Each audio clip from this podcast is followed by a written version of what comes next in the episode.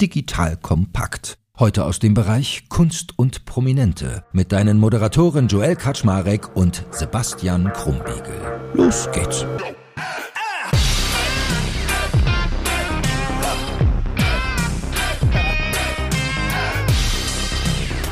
Wie immer mit dem wortgewandt charmanten Popprinzen Sebastian Krumbiegel. Und mit dem gut aussehenden Joel Kaczmarek. Wenn ihr wisst, wie gut der aussieht, ey, der sieht so geil aus. Er sieht sehr gut aus. Ja, das trifft ja auf alle hier am Tisch zu. Vielen Dank, vielen Dank. Ich habe jetzt eher gedacht, ich kriege mal für diesen Zungenbrecher ein Kompliment. Aber hey, das ist ja noch besser gut auszusehen. Doch, der war nicht so einfach. Ich würde den nicht so hinkriegen.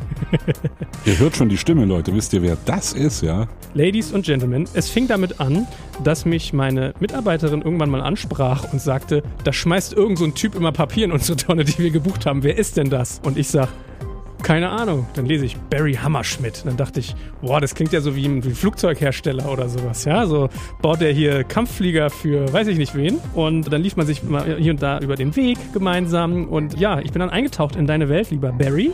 Zu deinem Namen kommen wir gleich mal. Es gibt ganz tolle, viele Geschichten, habe ich mit ihm schon ein bisschen ausgetauscht.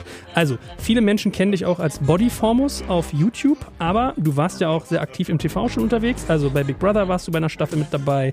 Ich durfte lernen, dass du 48 Folgen bei Berlin Tag und Nacht gespielt hast. Das wusste ich nicht. Hätte ich das gewusst, hätte ich dich nicht eingeladen. ja, ja, ich auch mich selbst. Also ich wäre dann, glaube ich, äh, ja, da war ich auch. Nein, Spaß beiseite. Und ich war ganz baff, da musst du auch gleich mal was erzählen, dass du in der zweiten Mannschaft von Hertha BSC gespielt hast. Also du hast ja jetzt schon eher so eine stämmige Athleten, also eher Basketballerfigur, hätte ich gesagt. Äh ja, schon ist geworden. Also damals, wo ich noch, also damals, so lange her war es jetzt auch nicht, also wo ich noch äh, sportlich aktiv war, da wog ich auch nicht so viel wie jetzt. Und dann war halt Fußball weg und dann kamen die Muckis, ne? Gut, ja. kommen wir gleich zu. Also, Ladies and Gentlemen an den Rundfunkempfangsgeräten.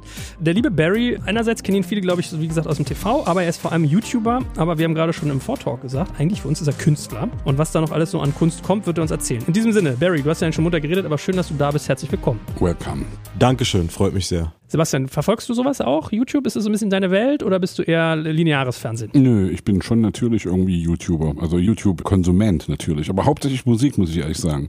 Also ich bin da immer am Musik entdecken und forschen und was weiß ich was, aber du triffst hier alles Mögliche und ich bin da immer sehr offen. Und ich meine, da kommen wir, ich habe so viele tausend Fragen an dich, sage ich dir jetzt schon, um mal so eine Duftmarke zu setzen, 1,35 Millionen Follower auf YouTube, also schon echt ein Brett. Wie hat das für dich angefangen? Wie bist du denn eigentlich zu deiner Kunst gekommen und was verstehst du als deine Kunst? Oh, wie ich dazu gekommen bin. Also schon als kleiner Junge hatte ich schon immer so das Ziel, Schauspieler zu werden. Will war mein Vorbild, immer noch mein Vorbild. Äh, Prince of Bel-Air, die erste Folge und dann wollte ich genauso sein wie er. Dann fing er noch mit Musik an. Also er hat das gemacht, worauf er Bock hatte und genau das wollte ich auch machen. Und fing dann halt mit Facebook an, hab da ein paar Videos hochgeladen. Das waren erstmal ganz normale Videos, wo ich einfach irgendwelche Geschichten erzählt habe. Von Sportmotivation bis einfach lustige Geschichten. Und dann habe ich mich mit einem guten Freund zusammengetan, äh, Tutti. Tran? Tutti Tran, genau. Ach, ja. ehrlich? Genau, ja, ja. Die, die muss ich eigentlich auch mal einsammeln dann, den folge ich genau. immer. Genau, ähm, wir haben damals zusammen dann Bodyformers gegründet, haben da erstmal Sportvideos gemacht, haben uns zu ernst genommen und dann, wo wir gemerkt haben, dass die witzigen Videos besser ankamen, haben wir gesagt, ey komm, die Leute finden es doch eh witzig, äh, du warst eh immer ein Pausenclown, Tutti du auch, lass uns Comedy machen. Und dann fing es an, immer größer zu werden. Tutti ist dann seinen Weg gegangen, also als Solokünstler, ich bin dann meinen Weg gegangen als äh, Bodyformers alleine und so wurde es dann halt größer und größer, bis ich dann auf YouTube rübergewachsen bin und dann ist alles andere dort weiter explodiert und jetzt sitze ich hier.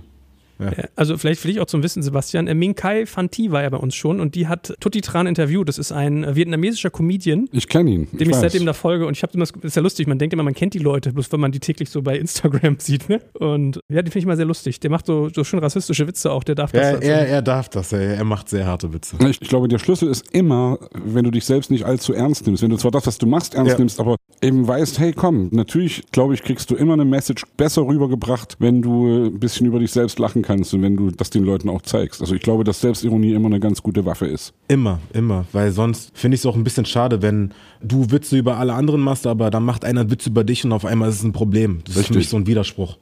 Ja, wer austeilen kann, muss auch einstecken können, ne? Jetzt kommt ein kleiner Werbespot.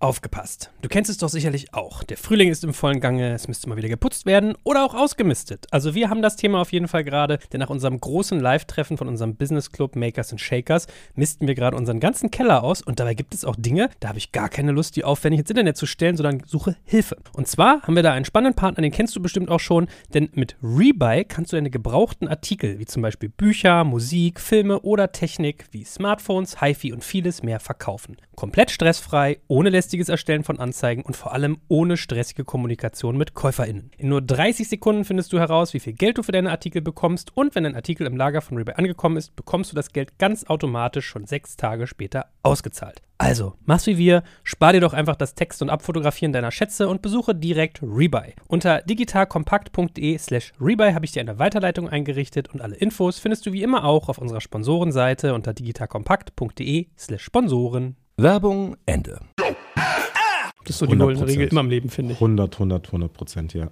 Aber es fällt einem ja nicht zu, dass man sich da über eine Million Follower aufbaut auf YouTube. Wie kam das? Was war so dein Erfolgsrezept? War das organisch oder war das durch TV? Was war da dein Hebel? Nee, mein Hebel war einfach, dass ich die besondere Idee hatte, Prototyp. Ich habe den hochgeladen und ich habe mir dabei gar nichts gedacht. Und dann bin ich schlafen gegangen. Am nächsten Tag waren da 30.000 neue Abonnenten auf Facebook. Ich dachte, wer hat das denn gemacht? Ich habe das gar nicht geglaubt. Dann 800.000 Aufrufe auf diesem Video. habe ich gemerkt, okay, die Idee funktioniert.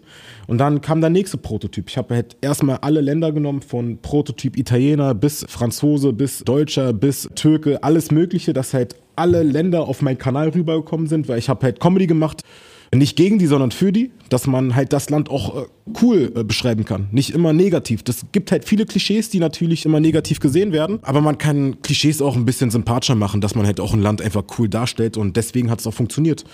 Und äh, so bin ich groß geworden. Und dann habe ich gesagt, ey, jetzt habe ich so viele Länder gemacht, mach doch mal andere Sachen, wie Typen, zum Beispiel Single-Typen oder der typische Schwarzfahrer oder der, der Autofahrer, der Taxifahrer, weil das stirbt nicht aus. Und äh, so ist das Ganze groß geworden bei mir. Ja. Aber ich habe mir das auch gemerkt. Ich habe mir der typische Deutsche angeguckt. Mit seiner Bauchtasche war das, glaube ich. Oder wie die dann immer so, ich weiß gar nicht, wie man das so Weiße sagt. Tennissocken. Weiße Tennissocken, ja, Hose ganz hochgezogen, ne? Der lachte dann auch immer sowieso. Das Autoreifen lachen immer. Naja. Oh, das tut weh. ja, nee, das sind so typische stumpfe Klischees, die eigentlich gar nicht witzig sind, aber wenn man halt einen Witz überspitzt, dann funktioniert er meistens. Ja. Das hat Loriot, glaube ich, mal gesagt, dass es eigentlich Ja. nur darum geht, zu beobachten und das wieder zu coinen und das sozusagen zu überspitzen. Und wenn du dir Loriot-Jokes anguckst, ist ja immer so, das ist wirklich wie aus dem Leben gegriffen und das ist deswegen so geil. Ja. So sieht's aus. Und man, die ganzen TV-Geschichten, die ich jetzt gerade erzählt habe, so Big Brother, Berlin Tag und Nacht, was ich jetzt ni- nicht böse ein bisschen trashig eher einordnen würde. Ich war schon. parallel oder? Nein, ich habe bewusst lange Pause gehabt. Nicht, weil ich mich jetzt schäme oder sage, dass es Schlechtes gehört. Alles dazu ist alles Erfahrung und jeder soll machen, worauf er Lust hat. Aber ich habe bewusst eine Pause gemacht und erstmal gar nichts gemacht, weil das Erste, was ich äh, gemacht habe, war halt immer Personal Trainer. Ich äh, liebe Sport, ich mache immer noch Sport und es war mein erster Beruf und wollte erstmal gar nichts mit der Kunst weiter zu tun haben, weil das einfach der falsche Weg für mich war. Hatte aber immer halt die Lust weiter in irgendwas zu machen, wusste bloß nicht wie und deswegen habe ich halt mit Facebook angefangen. Aber das war auf jeden Fall eine Pause zwischen sieben Jahren dazwischen. Ja, oder fünf, sechs Jahren, ich will nicht lügen, aber auf jeden Fall war der Name Barry damals komplett erloschen und bin einen anderen Weg gegangen, weil man hat halt als Künstler immer halt seine Höhen und Tiefen und weiß halt nicht wie oder was soll ich machen oder keiner glaubt an mich. Man hat halt viele Menschen, die halt sagen, mach doch lieber sowas, weil auch zu der Zeit, wo ich angefangen habe, war es halt auch noch nicht so sicher, wie man mit Comedy Geld verdienen kann, also als YouTuber. Wenn du jetzt Vlogs machst oder wenn du Musik machst oder andere Sachen machst, wo man halt wirklich weiß, damit kann man Geld verdienen, ist es halt als Comedian damals schwierig gewesen. Da braucht man sehr lange, bis dann der erste Euro rüberkommt. Und es vergessen viele. Abonnenten heißt nicht gleich Geld. Wie hast du es denn gemacht? Wie hat man denn damit Geld verdient mit seinen 1,35 Millionen Followern? Wie man damit Geld verdient hat. Also erstmal lange nichts, bis ich halt einfach geduldig geblieben bin, weil ich hätte viele Angebote annehmen können, kleine Apps oder keine Ahnung, da gibt es ja auch Online-Casinos. Ich will jetzt hier das jetzt alles auch nicht schlecht reden, aber das passt nicht zu mir, weil ich mache Sport, dann mache ich Werbung für irgendwas, was nicht zu mir passt. Und das ist ein bisschen falsch, finde ich. Und dann werde ich dann halt Geld verdienen, ganz, ganz viel, dann bin ich nach einem Jahr weg und habe halt gewartet, bis dann der erst große Partner kam, das war dann Nike und dann durch Nike kam dann auf einmal Sky, dann kam JD Sport, dann kam viel, viel mehr. Also dann kam der erste große und dann ist es halt dann immer größer geworden, weil ich halt einfach geduldig war, weil ich halt mich ganz woanders gesehen habe. Ich wollte jetzt nicht irgendwie eine Werbetrommel werden, sondern eine halbwegs coole Person im Internet. Und was wollten die von dir? Was wollte Nike, dass du tust gegen Geld? Was ich, Mehr äh, Turnschuhe verkaufen. Genau, ich war, ich habe da gearbeitet bei Nike, in Nike Town habe ich gearbeitet. Nike sagt man da, ja, stimmt. Ich habe auch damals Nike gesagt, das war ein Riesenfehler. Oha. Wurde ich hier angeschrieben. Ne? Nee, ich habe ein bisschen Muckis zum Glück noch und das reicht. Ich war halt bei Nike Sportswear und habe halt die Sportkleidung getragen in meinen Videos und war auf Events eingeladen, wo ich dann halt auch da war. Es gibt ja viele Messen. FIBO gab noch vor Corona, wo man noch große Veranstaltungen hatte, wo ich dann halt als äh, Sportler eingeladen worden bin. So eine Sachen halt. Und dann verdient man da ein bisschen Geld. Also du warst im Prinzip Markenbotschafter, kann man sagen. Nicht richtig, zum Teil schon. Markenbotschafter, das wäre nochmal was ganz, ganz anderes. Vielleicht irgendwann mal in Zukunft. Ja. Was ist denn sonst mit diesen Kisten? Ich sehe das ja immer bei YouTube, hast du ja so eine kurzen Spots vorher, dann kommt ja immer nach fünf Sekunden, kannst du das Video wegklicken mit dem Fingerchen drauf und so. Also so Dynamic Ads reingeschnitten, wo man dann gefühlt ja so 0,001 Cent pro irgendwie Play kriegt. Ist das bei dir auch ein relevantes Business gewesen oder kam das bei dir gar nicht so auf? Boah, mh, nie so richtig, weil ich sehr spät YouTube verstanden habe. Meine ersten Videos, ich wusste nicht mal, wie man ein Titelbild reinmacht. Oder dass man halt ein schönes Titelbild reinmachen sollte, was für ein Titel benutzt man, welche Hashtags. Davon hatte ich gar keine Ahnung und habe das dann sehr, sehr spät gecheckt. Aber nee, es ist halt so, nee, das ist nicht so meine Welt. Da muss ich ganz ehrlich sagen, ist halt so eine Ansichtssache, aber ich mache das nicht. Es gibt auch viele Leute, die halt auch mit Amazon-Codes arbeiten und so eine ganzen Sachen, diese ganzen AdSense-Codes, aber das mache ich alles nicht. Hast du mal sonst so das kleine YouTube einmal eins, wenn Sebastian jetzt mal seine neuen Songs da, seine Videos richtig hochballern will? Worauf muss man achten? Worauf man achten muss, ich glaube, du machst alles richtig. Denke ich. Ich denke ja immer eher, dass es ein Tool ist und dass es am Ende um die Inhalte geht. So sieht's aus. Deswegen hat es auch bei mir funktioniert, weil ich hatte ja wirklich gar keine Ahnung von Hashtags, von Titelbildern und sonst was. Die Kunst war gut. Also die haben gelacht. Und wenn dann einer lacht, dann guckt das wieder oder zeigt es einen Kollegen und dann läuft es auch, auch bei Musik. Ich finde, wenn ich jetzt einen Song höre, aber das Video sieht super aus und alles drumherum ist auch nice, aber der Song ist nicht cool, dann höre ich den Song nicht. Klar. Ja. Na, ich habe das in meiner Business-Bubble immer, da ist ja LinkedIn so das Instagram der Business-Onkels sozusagen, wo echt Cash auch fließt, wo ich schon staune einige. Und ich habe dann neulich ein Video gemacht für irgendwie einen Partner von uns und wundere mich, warum es nicht durch die Decke ging. Und dann habe ich mit einem anderen geredet, der irgendwie mit LinkedIn auch eng verbandelt ist. Und er meinte, ist das, liegt es an der Uhrzeit? Ist es so, ich habe es um 16 Uhr gepostet, ist es so tote Zone? Du was hast du denn gemacht? Ich sag so, ich habe ein Video gemacht, drei Minuten. Ja, da meinte er, schon fertig. Ich sag so, wie schon fertig. Zu lang. Ja, die dürfen maximal eine Minute sein, ansonsten sortiert dich der LinkedIn-Algorithmus aus, weil du auch zu viel Datenvolumen von den Nutzern forderst. Das heißt, die Leute gucken eh nicht so lange Videos, haben nicht die Aufmerksamkeitsspanne, ja. Und dann ist so der Algorithmus, wenn es über eine Minute ist, bist du sofort raus, weil Traffic sozusagen. Und da dachte ich, ah, okay. Und das meine ich so mit kleines Einmal-Eins. Ja, du denkst. Es hat sich da total viel verändert. Also wir merken das ja selbst auch, also auch im Streaming-Zeitalter. Wenn du heute alte Musik hörst oder Musik eben aus den 70ern, 80ern, ewig lange Intros, was weiß ich. Heute sagen die Leute, hey, es muss sofort losgehen, du musst sofort erzählen, du musst sofort irgendwie, oder auch alte Filme, ja, wie sich durch MTV langsam die Sehgewohnheiten verändert haben, dass du wirklich irgendwie, also ich genieße das ja manchmal, wenn ich alte Filme mir angucke, wo ich denke, oh ey, die haben sich echt noch Zeit gelassen, das war so richtig irgendwie, aber es ist eben dann auch ein bisschen gähn, ja. Ja, das kommt drauf an, aber ich weiß ganz genau, was du meinst. Das ist halt wie auf Netflix. Da hast du so viel Auswahl und die Leute gucken halt nur Serien, wenn die direkt abgeholt werden. Aber wenn ich mir jetzt Sachen angucke wie Sopranos, da brauche ich halt sechs Folgen, bis ich drinne bin. Da wird halt alles aufgebaut, aber so muss es halt auch sein, weil dann wird es auch eine gute Serie werden, die halt unsterblich ist, meiner Meinung nach. Finde ich. Und machst du das ganze Ding eigentlich alleine? Also hast du das immer alleine vorangetrieben, von Schnitt über Promotion, über die Klamotte auf dem Laufsteg sagen oder auf dem roten Teppich oder hast du dann irgendwann ein Team aufgebaut?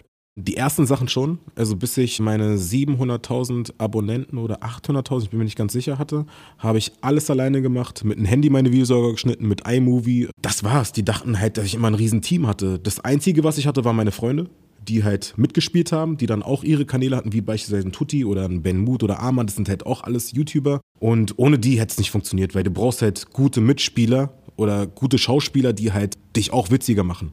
Also wenn ich jetzt Leute hätte, die nicht witzig sind, dann wäre ich auch nicht witzig. Dann kam natürlich mein Management dazu, die jetzt auch meine Freunde sind, mit denen ich dann halt alles gemeinsam aufgebaut habe. Dann kam ein Kamerateam, dann kam ein Cutter, dann kam auch Setrunner und alles drum und dran, wenn größere Aufträge da waren. Aber die ersten Schritte waren komplett meine eigenen. Und verliert das da ein bisschen auch die Unschuld oder denke ich das dann nur? Also jetzt weißt du, wenn, wenn du am Anfang das alles so easy mit deinem Handy machst und so, dann hast du es selbst sozusagen selbst in der Hand. Und wenn du ein Team hast, also was ist der Unterschied? Es ist einfach echter, das kann man irgendwie nicht erklären, das sieht der Zuschauer halt. Wenn du was mit einem Handy machst oder einfach selber Liebe reinsteckst und auch rüber guckst, ist es immer was anderes und spürt auch der Zuschauer. Das ist, glaube ich, auch wie mit Musik wenn jetzt ein Songwriter kommt und wenn jetzt noch da einer kommt, es kann Songwriter kommen, ist ja gar kein Problem, der ein bisschen hilft mit der ganzen Musik, aber wenn du die Idee bringst, ist es immer geiler, als wenn jemand dir eine Idee sagt und du bist dann derjenige, der das einfach nachplappert, meiner Meinung nach. Da rennst du offene Türen bei mir ein. Wir haben jetzt beim letzten Album das erste Mal gemacht, dass wir mit anderen Leuten sehr bewusst zusammengeschrieben haben, was auch für uns geil war, aber eben nie in irgendwelchen Riesenteams. Also es gibt ja, wenn du jetzt dir Popmusik anguckst, irgendwie Amerika, da gibt's Leute, die schreiben irgendwie nur Intros und da gibt's Leute, die also so richtige Fließband Reißbrettmusik. Und ich glaube, dass das am Ende keine wirkliche Seele hat. Hat keine Tiefe. Ich kann es verstehen, wenn man es nach 15 Jahren macht, wenn dann irgendwann mal dein Kopf leer ist, weil es auch bei mir so, ich mache ja jahrelang jetzt schon meine Videos und irgendwann mal hast du halt sehr viele Witze erzählt. Da brauchst du halt Leute, die einfach dir ein bisschen helfen. Du siehst dann da halt drüber und sagst, ey, so würde ich es aber machen.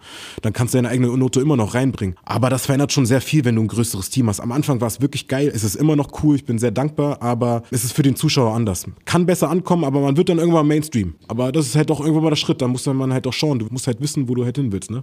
Aber ich meine, immerhin schreiben es noch Menschen. Immerhin ist es nicht so eine Software, die so analysiert, was sind Hits, was haben die für Beats, welche Takte, welche Melodien. Also das fragt man sich ja schon manchmal. Ja, crazy. Und wo geht so die Reise für dich hin? Also was machst du momentan? Was kommt so als nächstes?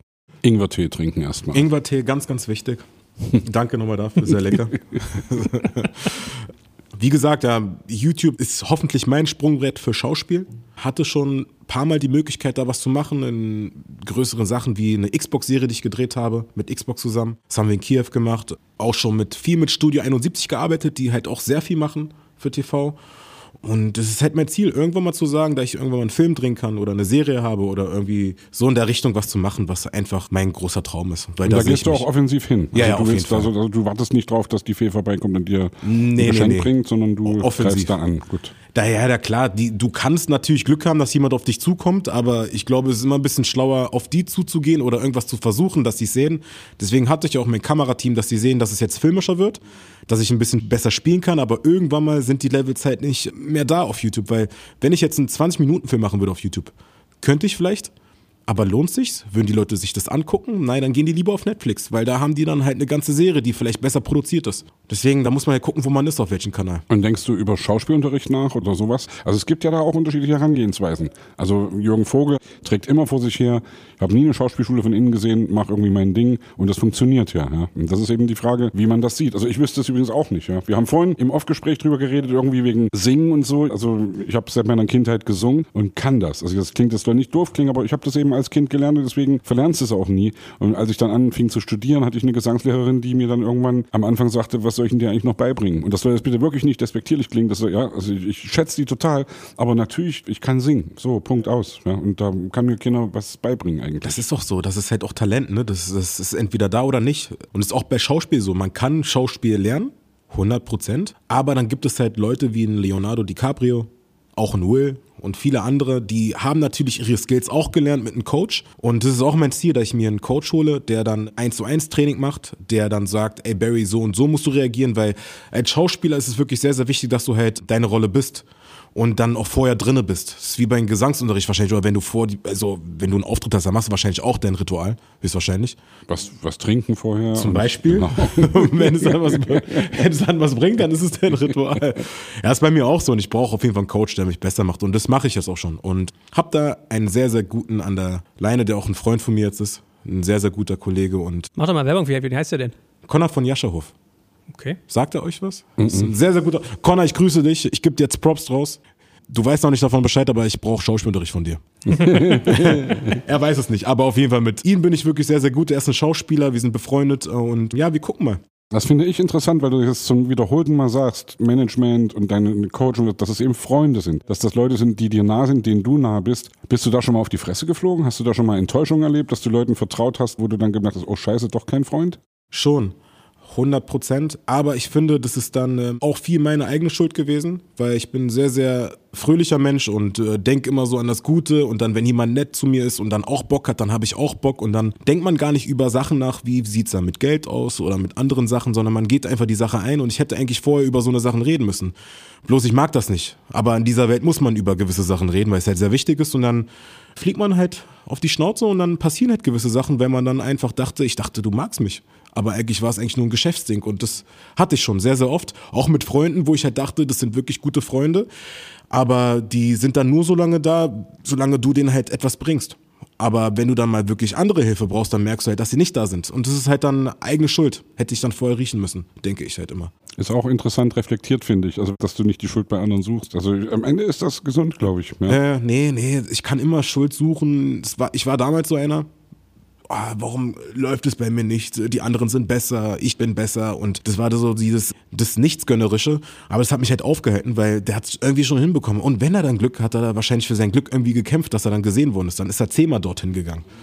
So sieht's halt aus. Weil es gibt viele Menschen auf YouTube, auch Musiker, die nicht so talentiert sind, die geben aber einfach Gas. Und deswegen funktioniert's. Und haben Glück noch dazu. Ich glaube, das ist ja immer noch ein großes Ding, was viele unterschätzen, ja. Die erkämpfen sich's aber. Das Glück des Tüchtigen. So sieht's aus. Plus Timing. Ich erinnere mich, ich habe vor sechs oder sieben Jahren eine Firma gestartet mit Online-Video-Meetings. Guess what? Wenn ich die heute mal gemacht hätte oder hätte, wäre das sozusagen. Zoom hieß die, ne? Genau. Ja, Zoom hieß der, ja. Der soll ganz gut laufen. Ja, nee, von daher. Ja, lustig. ja, das ist wirklich so. Auch bei mir, da gibt es so viele Sachen. Hätte ich dann bloß weiter irgendwie Fußball gespielt, dann wäre ich wahrscheinlich da. Oder hätte ich das weitergemacht, dann wäre ich in Mr. Universe. Ich meine, hätte alles sein können. Warst du so gut im Fußball eigentlich? Also ich meine, zweite Mannschaft Hertha ist schon hartes Brot. Äh, Das ist schon hartes Brot, aber es hört sich immer so an, dass ich wirklich dann bei Hertha lange war. Aber ich war eigentlich nur so lange da, bis ich gemerkt habe, dass die alle besser sind als ich und dann bin ich nie wieder hingegangen. so war das halt. Also das kann man keine Karriere dort nennen. Ich habe es dann schon öfters mal dort versucht. Dann war ich bei der Amateure 2 und dann hatte ich Hoffnung, weiter dort zu spielen, aber Jetzt kommt ein kleiner Werbespot.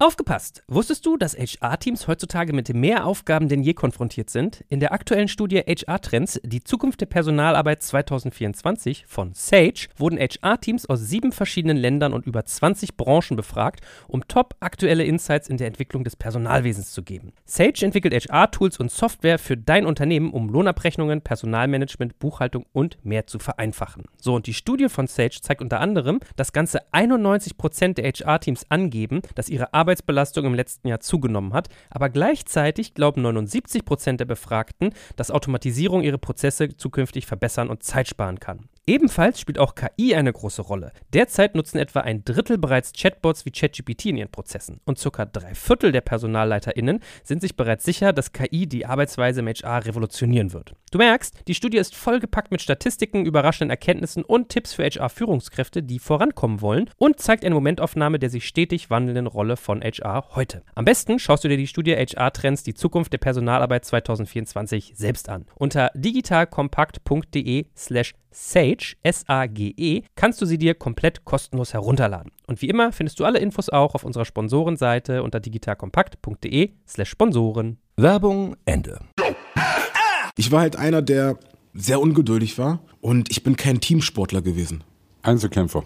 Ja, schon eher. Das eher, aber kein Teamsportler. Jetzt eher schon, weil ich jetzt darüber nachdenke, oh, wie geil wäre das, da zu stehen. Aber es sollte so sein, wie es ist. Was war deine Position?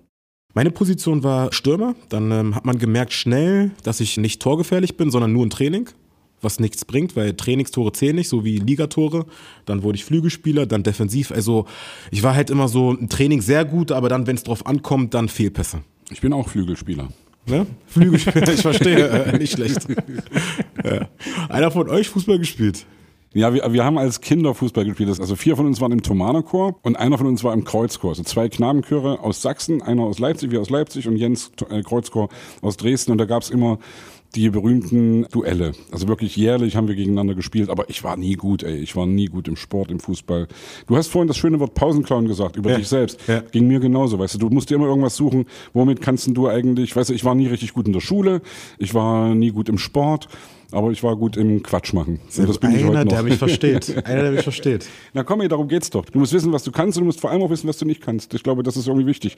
Wenn ich jetzt versuchen würde, eine Karriere als äh, Turmspringer zu machen, wäre, glaube ich, nicht so cool. Ja, bei mir aber auch, muss Also ich sagen. ich habe großen Schmerz gehabt. Ich war äh, Straßenfußballer in Berlin, Käfigfußballer quasi. Und ich war gewohnt, immer auf Halbfeld zu spielen. Kunstrasen. Und im Training, ich war dann irgendwann, habe ich an der Ostsee studiert in Greifswald. Und da bin ich da in einen Verein gegangen, weil so Studentensport war irgendwie so lahm. Und ich kann dir sagen, auf dem Dorf, im Osten, im Fußballverein, das ist hart. Also- Ja, ja, ja, ja. Das ist sehr hart. Also ein Student aus Berlin in einem Dorfclub und da war ja immer angesagt, so mit Sternburg nach dem Training auf dem Parkplatz saufen, was ich so, war gar nicht meine Welt. Und das Krasse war aber, ich hatte immer das Problem, vielleicht ging es dir da auch so, ich war halt gewohnt, Kunstrasen ist mir total leicht, ich war echt schnell, aber die Spiele waren halt auf so einem fucking Acker, wo du dann halt mit Stollen spieltest, ich kriegte keinen Ball angenommen und so. Der rutscht durch. Ganz andere Strategie, weil der, der, du hast, ich dachte so, scheiße, was ist eigentlich mit diesem ganzen Platz hier?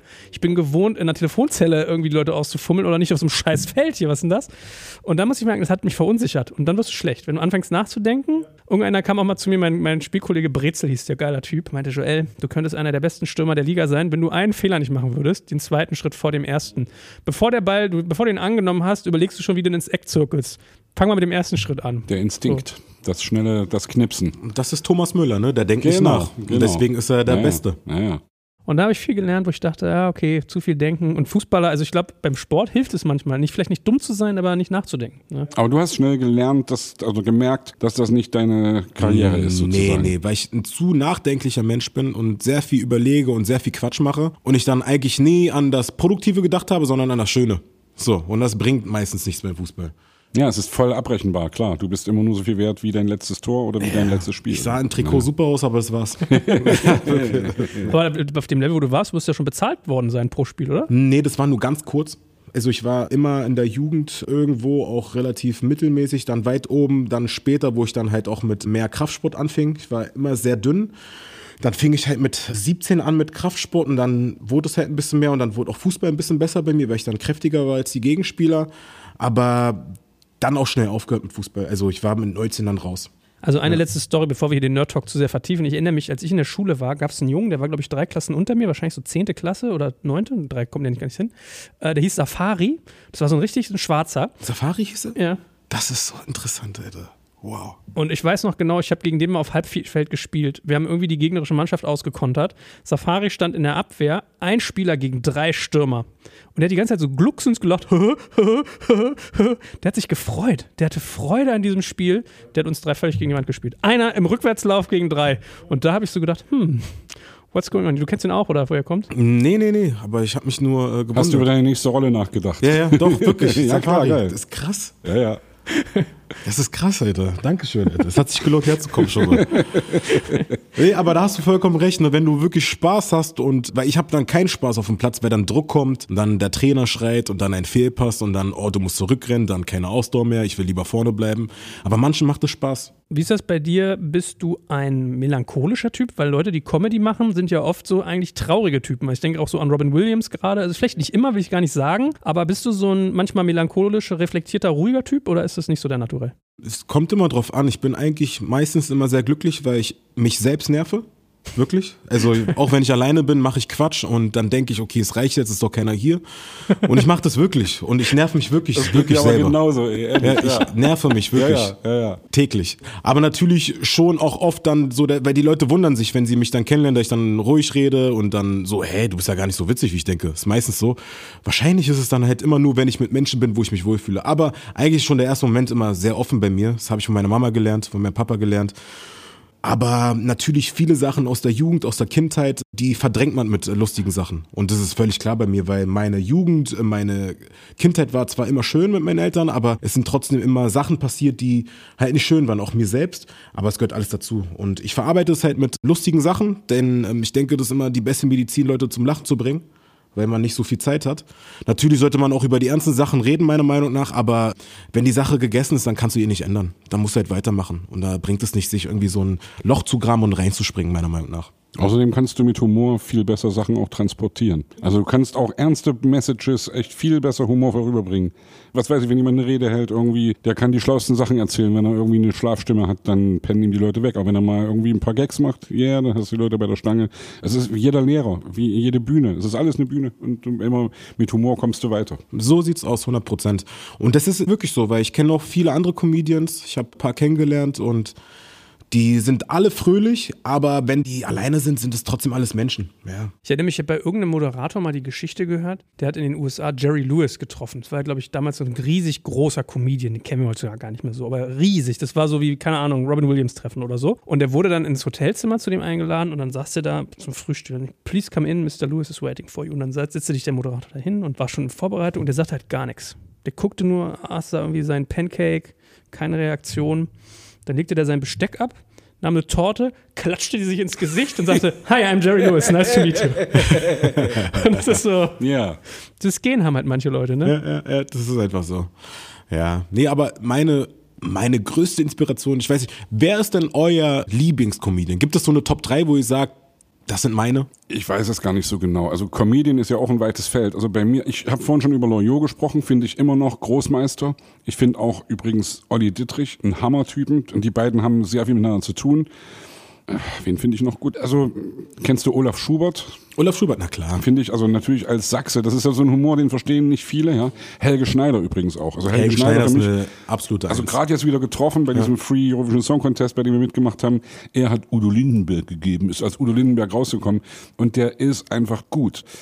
Also ich will das überhaupt nicht schmälern. Ich glaube, dass auch Humor zu verkaufen oder Humor zu machen eine Arbeit ist, ein Handwerk ist, das du hinkriegen musst. Aber bei Helge Schneider, es denken ja alle irgendwie, der ist so ein Quatschtyp, ja. Aber was der auch für ein Genie ist, wie viele Instrumente der spielt, was der wirklich für ein Jazzfreak ist, ja.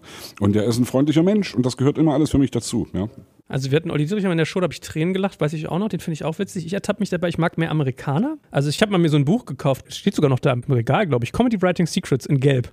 Und da hieß es so, wer sind deine Top 5 Leute, die du lustig findest? Weil ich war mal in so einer Masterclass, also ich habe früher in der D-School studiert, da lernte man Design Thinking, das ist so eine Innovationsmethode und dann haben die immer mal die Räume auch vermietet und dann kam so eine Workshop-Gruppe, 50 Leute, das waren alles Moderatoren und vielfach so im humoristischen Bereich und ganz viele so MTV-Guys. Und es war verrückt. Dieser Raum, das knisterte. Dann hat irgendwie einer irgendwie einen Vortrag gehalten, hat was gesagt. Dann steht auf einmal ein Typ auf, zückt so seine Hand, hält ihr ins Ohr und meint so: Hey, it's the 70s. They want their hair back. Und der ganze Raum fängt brüllend an zu lachen. Und es war ein Homosexueller. Und dann ging der auch zu irgendeiner Frau bei der Abschlussparty und meinte so: Oh, wait, the radio translation is very bad right now. Und dann tat er so, als wenn er an ihren Nippeln den Radiokanal wieder reindrehte. Du hast am Boden gelegen vor Lachen. Und ich habe den gefragt, ich sage so: Kann man lustig sein lernen? Er meinte, nee, keine Chance. Das kannst du oder kannst du nicht. Daraufhin habe ich mir dieses Buch gekauft und da war die erste Aufgabe, welche fünf Comedians findest du lustig? Ich habe lange drüber nachgedacht. Also Robin Williams war auf jeden Fall wer bei mir weit oben. Ich mag Chris Rock und in Deutschland finde ich in der Tat Olli Dietrich sehr gut. Bastian Pastewka hat auch so eine ganz eigene Auch, Ecke. ja, Ja, geil. Michael Mittermeier, auch, Auch. unglaublich stark. Und Kurt Krömer, muss ich sagen. Den Kurt finde ich Krömer auch, echt ja. lustig. Der ist ein bisschen Punkrocker gleichzeitig noch. Der, der, wie der mit den Leuten umgeht, finde ich immer. Also ich mag ja seine Show, wo er Leute einlädt, wo er sagt, ich lade entweder Leute ein, die ich Arschloch. geil finde oder die ich scheiße finde. Ja, ja. Da Das ist wirklich gut. harter. Das Ja, ist ja. wirklich hart. Ist Und hart. bei dir, was sind deine? Bei mir ist ganz klar auf 1, 1 plus. Also Will ist jetzt für mich jetzt nicht Comedian, sondern eher so, so eine Inspiration Schauspieler, aber Mr. Bean und Jim Carrey streiten sich um Ah, den okay. ersten Platz, muss Okay. Also Mr. Bean, seine Situationskomik, der sagt nichts und ist einfach witzig.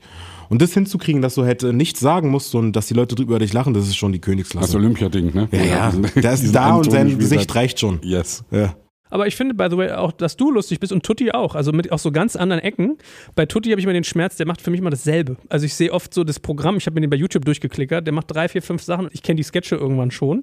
Also wenn der sein Inventar noch vergrößert, glaube ich, ist es total witzig. Und bei dir, du hast halt so einen Charme. Das sagt man ja, also ich will ja gar nicht jetzt soll gar keine Arschkriecherei sein, aber Man kann auch einfach. Aber ich ich das, das- ich nehme es an, das freut mich gerade. ist wirklich so. Dankeschön. Und vor allem das Lustige ist, ich finde, du hast ja trotzdem emotionalen Tiefgang. Also ich denke immer so, du hast so dieses Teddybär mit irgendwie ein bisschen klamaukig. Man sieht, es ist geskriptet, aber das ist ein bisschen auch Teil der Magie, finde ich. Also ich habe zum Beispiel auch ein Video gesehen, da hast du von deinem Vater erzählt, der gestorben ist und warum du irgendwie jetzt Dinge tust und was du daraus gelernt hast und so. Und das finde ich macht es ja noch mal mächtiger, wenn man eigentlich jemand lustig ist und dann wird man auf einmal ernst. So wie Robin Williams, als der damals hier One Hour Photo diesen Film gemacht hat, so ein Psychospiel. Da denkst du dir so, Jesus. Boah, das hat gleich dreimal mehr Tiefgang. Ja. ne? Nee, und das meine ich halt, das ist voll wichtig, weil man kann halt immer Witze machen, aber wenn du irgendwann mal Reichweite hast, dann sollst du auch irgendwas zurückgeben und ich denke, also ich habe auf jeden Fall jemanden gebraucht, der mal mir was, so, so Worte reichen aus, auch wenn es nur zwei, drei schöne Sätze sind und es hätte mir viel geholfen, also als 14-Jähriger, 15-Jähriger und genau das will ich auch machen, wenn du dann halt mit äh, Jugendlichen draußen redest oder einfach nur ein Video machst, wo du irgendwas erzählst über dein Leben, dass sie sehen, ey, das ist auch einfach nur ein Mensch, der auch mal traurig war und jetzt hat er das auch irgendwie hinbekommen, dann kriege ich es auch hin. Das reicht. Was war denn eigentlich los, als du gesagt hast, du hattest in deiner Jugend auch viele Sachen, die nicht so geil waren? War das jetzt so ein Thema Schicksalsschläge, Rassismus, Probleme mit irgendwie dem Gesetz? Was war das bei dir? Nee, das fing an, ich war 15 Jahre alt, dann hat mein Vater einen Schlaganfall bekommen. Und für mich war mein Vater mal der stärkste Mensch. So, und vorher war er da, er war gesund und auf einmal ist dein Vater halt krank und dann besuchst du ihn im Krankenhaus. Ich habe auch lange gebraucht, ihn erstmal im Krankenhaus zu besuchen, weil es nicht einfach für mich war. Und dann ist er halt dort gewesen, hat den eigenen Sohnemann nicht mehr erkannt und dann war es einfach die Welt für mich kaputt. Und es gibt halt Menschen, die gehen halt anders damit um und ich bin halt leider falsch damit umgegangen und habe dann halt so eine so eine Scheiß drauf Mentalität gehabt. Ich war zwar trotzdem immer der gleiche Junge, der Applausenclown, aber ich habe halt einfach viel vernachlässigt. Ich hatte kein Halt in meinem Kopf und dadurch bin ich halt nicht gut in der Schule gewesen, habe halt mein eigenes Ding gemacht, habe mir nichts sagen lassen und das hat sich halt über die Jahre durchgezogen, bis dann halt mein Vater gestorben ist und ich dann irgendwann mal gemerkt habe, ey, boah, krass, das ist nicht cool. Du kannst nicht mehr so weitermachen. Und genau an den Tag, wo mein Vater gestorben ist, musste ich meine Prüfung schreiben zur B- und A-Lizenz als Börse-Trainer. Und ich war vorher immer so ein Mensch, der halt wirklich nie, nie, nie, nie, nie, nie wirklich gut in der Schule war. Ich war zwar immer ein schlauer Junge, aber ich hatte keine Lust. Also das, was sie mir gesagt haben, ach, warum, warum soll ich das machen? Ich will doch eh was anderes machen. Und da gab es halt auch Sachen in der Schule, wo ich halt auch sagen muss, das war halt nicht einfach für mich, obwohl es eigentlich einfach war, hätte ich einfach nur zugehört. So, das war das Problem, aber es kannst halt nicht den 14-Jährigen sagen. Das ist halt so, du bist halt einfach anders im Kopf. Und dann ist mein Vater gestorben und ich habe gesagt, weißt du was, mein Vater ist tot. Ich werde jetzt als Bester diese Prüfung bestehen. Bin ich nach Hause gegangen und habe dann als Bester bestanden. Und dann habe ich alles andere gemacht, meine Ernährungsberaterlizenz. Und auf einmal fing alles an, weil ich einfach meinen Kopf umgestaltet habe. Und das war dann halt der Moment, wo ich gesagt habe, weißt du was, du musst anders werden. Es kann so schnell vorbei sein. Wenn du deinen Kopf irgendwie kontrollieren kannst, dann kriegst du irgendwie alles hin. Und ähm, ja, dann fing es dann auch an, dass ich dann wieder langsam Comedy gemacht habe. Und dann ist es dann zum Glück Schritt für Schritt immer alles besser gelaufen. Es muss immer leider manchmal was Hartes passieren, dass du halt aufwachst. Wie machst du Trauerverarbeitung? Trauerverarbeitung, damals Verdrängung, was natürlich falsch ist. Und deswegen war ich halt auch jahrelang halt nicht der beste Junge, weil ich halt von 15 bis ich 20 war Sachen verdrängt habe und immer so getan habe, nee, alles ist cool, man macht dann die ganzen Witze. Bis ich irgendwann mal gemerkt habe, ich muss mich damit auseinandersetzen und einfach reden. So mit Menschen reden, mit Freunden reden oder wie ich es jetzt mache, mit euch reden oder Videos machen. Und wenn du einfach redest, dann tut es so gut, anstatt dass man einfach nur zu Hause noch heult oder so tut, dass man hart ist, obwohl jeder Typ, der auch irgendwie anders aussieht, auch weint, weil das nicht schlimm ist. Das gehört alles dazu. Und ist dann deine Kunst auch eine Art Therapieform dafür, dass du da sozusagen dadurch Sachen verarbeiten kannst? Also ich habe das nicht gesehen, wo du über den Tod deines Vaters gesprochen hast, aber das ist doch dann auch eine Sache, wo du, also ich kenn's von mir, ich schreibe manchmal, ich habe Joel vorhin ein Lied vorgespielt, von einer Freundin ist der Vater gestorben, ich habe innerhalb von zwei Stunden irgendwie ein Lied geschrieben, um sie zu trösten. Und das ging total schnell und es ist echt ein deepes Ding geworden, ja, und das floss eben so raus, ja, und das war dann eben auch für mich sozusagen eine Art therapeutisches Ding, mit dem Schmerz von ihr umzugehen, ja. Und deswegen meine ich, du kannst das sozusagen auch benutzen, entweder für dich selbst oder für andere Leute, dass du mit irgendwelchen Scheiß, den du erlebt hast, dass du den verarbeitest. Ja, ich kann mich noch dran erinnern, an den Tag, wo mein Vater gestorben ist. Ne? Das hat mir meine Mama gesagt. Ich stand dann erstmal vor meiner Haustür, wo ich auch alle meine Videos angefangen habe zu drehen. Das war auch so ein sehr, sehr krasser Moment für mich, wo ich dann gemerkt habe, ey, das ist echt heftig, was jetzt gerade alles bei mir passiert. Deswegen bin ich auch immer sehr dankbar. Aber das, was ich gemacht habe, ich bin rausgegangen, ich bin gerannt, ich musste laufen, ich musste irgendwie etwas machen. Ich wollte nicht sitzen. Und das ist halt auch bei meiner Comedy. Immer wenn ich traurig war, immer wenn irgendwas passiert ist in meinem Leben, musste ich halt äh, verdrängen und wahrscheinlich ist dann die Comedy die Verdrängung, die ich habe, aber auch dann sozusagen, es ist meine Heilung sozusagen mit vielen, vielen Sachen und das habe ich dann halt unbewusst weiter mitgetragen, aber es ist ein Riesenteil davon, ganz klar. Ich war zwar vorher der Pausenclown, aber dadurch habe ich einfach einen ganz, ganz anderen Trieb gehabt und das kann, das kann man nicht erklären, das passiert einfach bei Menschen.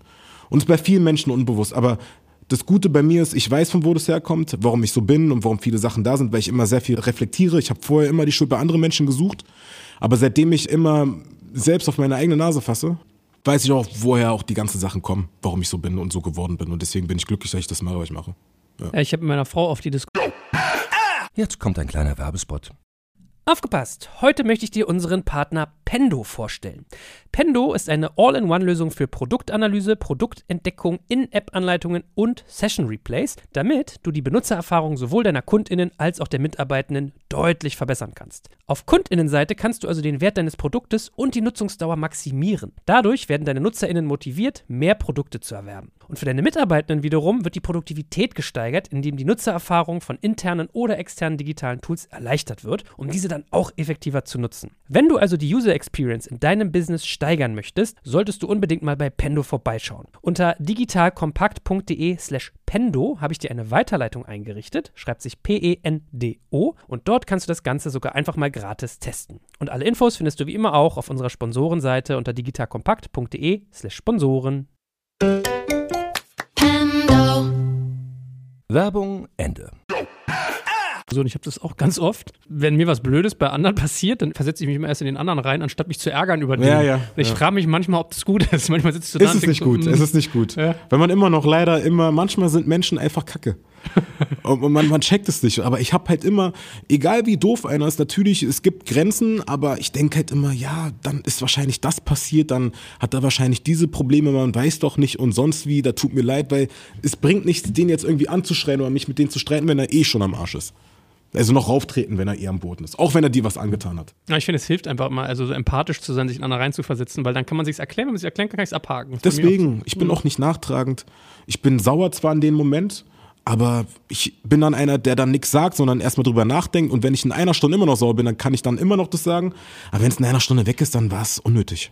Wie ist denn eigentlich so die Zusammenarbeit gewesen mit irgendwie großen Leuten, die du auch bisher schon bei dir hattest? Also du hast ja irgendwie mit, es war ganz lustig, mit Capital Bra so ein Video, wo du dann sagst, ey Alter, ich bin auch ein harter Typ, ich habe schon mal eine Frau in die Mumu getreten und so.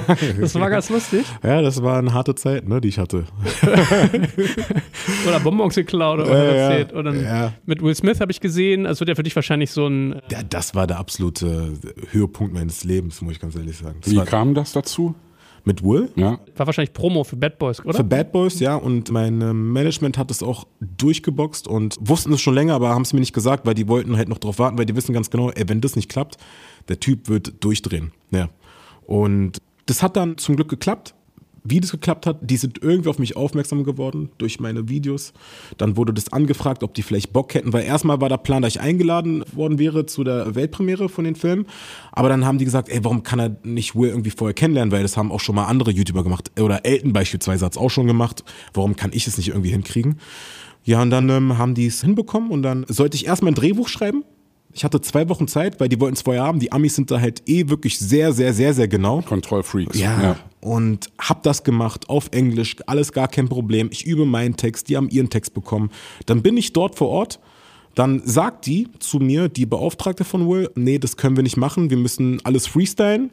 Am Ende des Tages haben sie denen gar nicht gezeigt. Das juckt die gar nicht am Ende. Und hatte anstatt eine halbe Stunde nur 15 Minuten Zeit, musste mir spontan was überlegen. Und dann kommt erstmal noch dein Idol mit Martin Lawrence, den ich auch eigentlich mag, der auch nicht so uncool ist, meiner Meinung nach. Big Mama's House und alles drum und dran. Davor kommen noch 20 Bodyguards, die zehnmal so groß sind wie ich. Du bist ja schon nicht klein. Ja, aber das sind nochmal andere Zyklopen, muss ich sagen. Und dann bist du da im Raum mit wirklich 20 Typen, die dich angucken und warten, bis du einen Fehler machst, aber ich will eigentlich nur ihn sehen gerade und hast dann erstmal so einen Druck, dann war die Kamera, dann muss ich irgendwas äh, loslabern. Hat zum Glück irgendwie funktioniert, aber ich habe es mir anders vorgestellt, aber den Moment zu sehen, wo er dich dann umarmt und mit dir redet und sagt, ey, geile Videos und danach hat die Produktion mir nochmal geschrieben, also wenn irgendwas ist, dass wir dann gern nochmal was mit dir machen, dann habe ich nochmal was mit denen gemacht. Prince of PR kam ja nochmal raus, das ist so eine Reunion und durfte auch dafür was machen.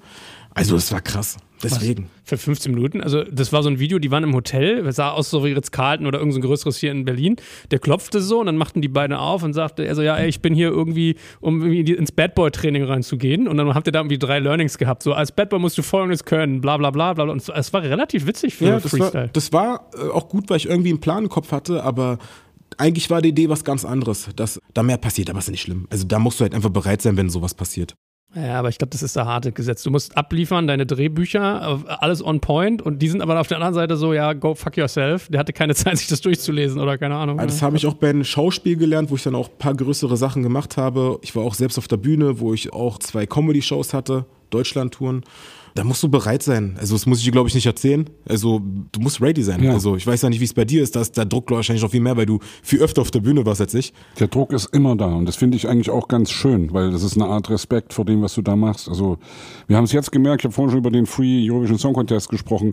Da haben wir mit Motrip und mit Echo Fresh zusammen einen alten Hit von uns, Millionär, performt. Wir waren alle aufgeregt und wir haben live gesungen, die beiden Jungs haben live gerappt, live im Fernsehen, live singen, also live übertragen. Da waren wir schon alle angespannt und es war wir waren ready. Wir waren wirklich, wir hatten eine Körperspannung und das war geil. Und ich habe vorher noch zu Mo gesagt, ey komm, wir sind alle aufgeregt, lass uns einfach rausgehen und lass uns Spaß haben. Und das hat funktioniert am Ende, ja. Also es darf ja keiner merken, dass du angespannt bist, sondern du performst da dein Ding und das geht aber eben dann wirklich besser, wenn du eine Spannung hast, wenn du Respekt vor dem hast, was du tust. So sieht's aus. So sieht's aus. Ja. Also ich weiß gar nicht, ob das so ein Merkmal von Professionalität ist, aber mir ist aus, man legt doch einfach einen Schalter um und dann geht das Licht an, oder? Also ist es bei euch auch so? Es funktioniert auf jeden Fall dann, wenn Man ist schon gespannt, so, da ist Druck, aber dann, ich, ich finde es bei das Vorträgen- Adrenalin kommt von alleine, Ja, ja, das stimmt schon. Aber trotzdem, wenn du irgendwie abgefuckt da rausgehst, dann wird's nix. Und es ist mir übrigens auch egal. Also es ist nicht, es stimmt nicht. Ich wollte gerade sagen, es ist egal vor 10.000 oder vor 10 Leuten. Aber ich bin auch vor 10 Leuten angespannt. Und ich bin auch, wenn keine Fernsehkamera an ist, bin ich auch angespannt. Weil die Leute, die da sind, die wollen was. Und denen will ich auch in dem Moment was bieten. Und deswegen immer, immer irgendwie eine Spannung da. Und das finde ich gut. Aber fairerweise Gesang ist auch noch mal härter, glaube ich, als wenn ich rede oder er Schauspiel macht oder so, weil ich finde, finde, Stimme ist ganz Ja. krass an die Psyche gekoppelt. Ja, ja, ja. Also wenn du Sänger bist, also da, boah, da, da jeder Fehler wird ja gehört auf der Bühne. Ja, aber wie gesagt, sagen, singen, das kann ich eigentlich. Das ist meine Sprache sozusagen. Ja. Also ich wäre, glaube ich, genauso aufgeregt, wenn ich eine Rede halten müsste oder so. Also ich glaube, dass das bei mir nichts anderes wäre. Aber was ich noch sagen muss, zum Beispiel ein Helge Schneider oder nehmen wir jetzt irgendeinen anderen Comedian, das, was ein Helge Schneider macht, das ist für mich die Königsklasse, weil das kommt einem so einfach vor, aber dass ein Mensch mit dir so redet, als ob es dein Kollege ist und das vor so vielen Menschen, das kriegt man nicht einfach so hin. Das ist schon ein Riesentalent.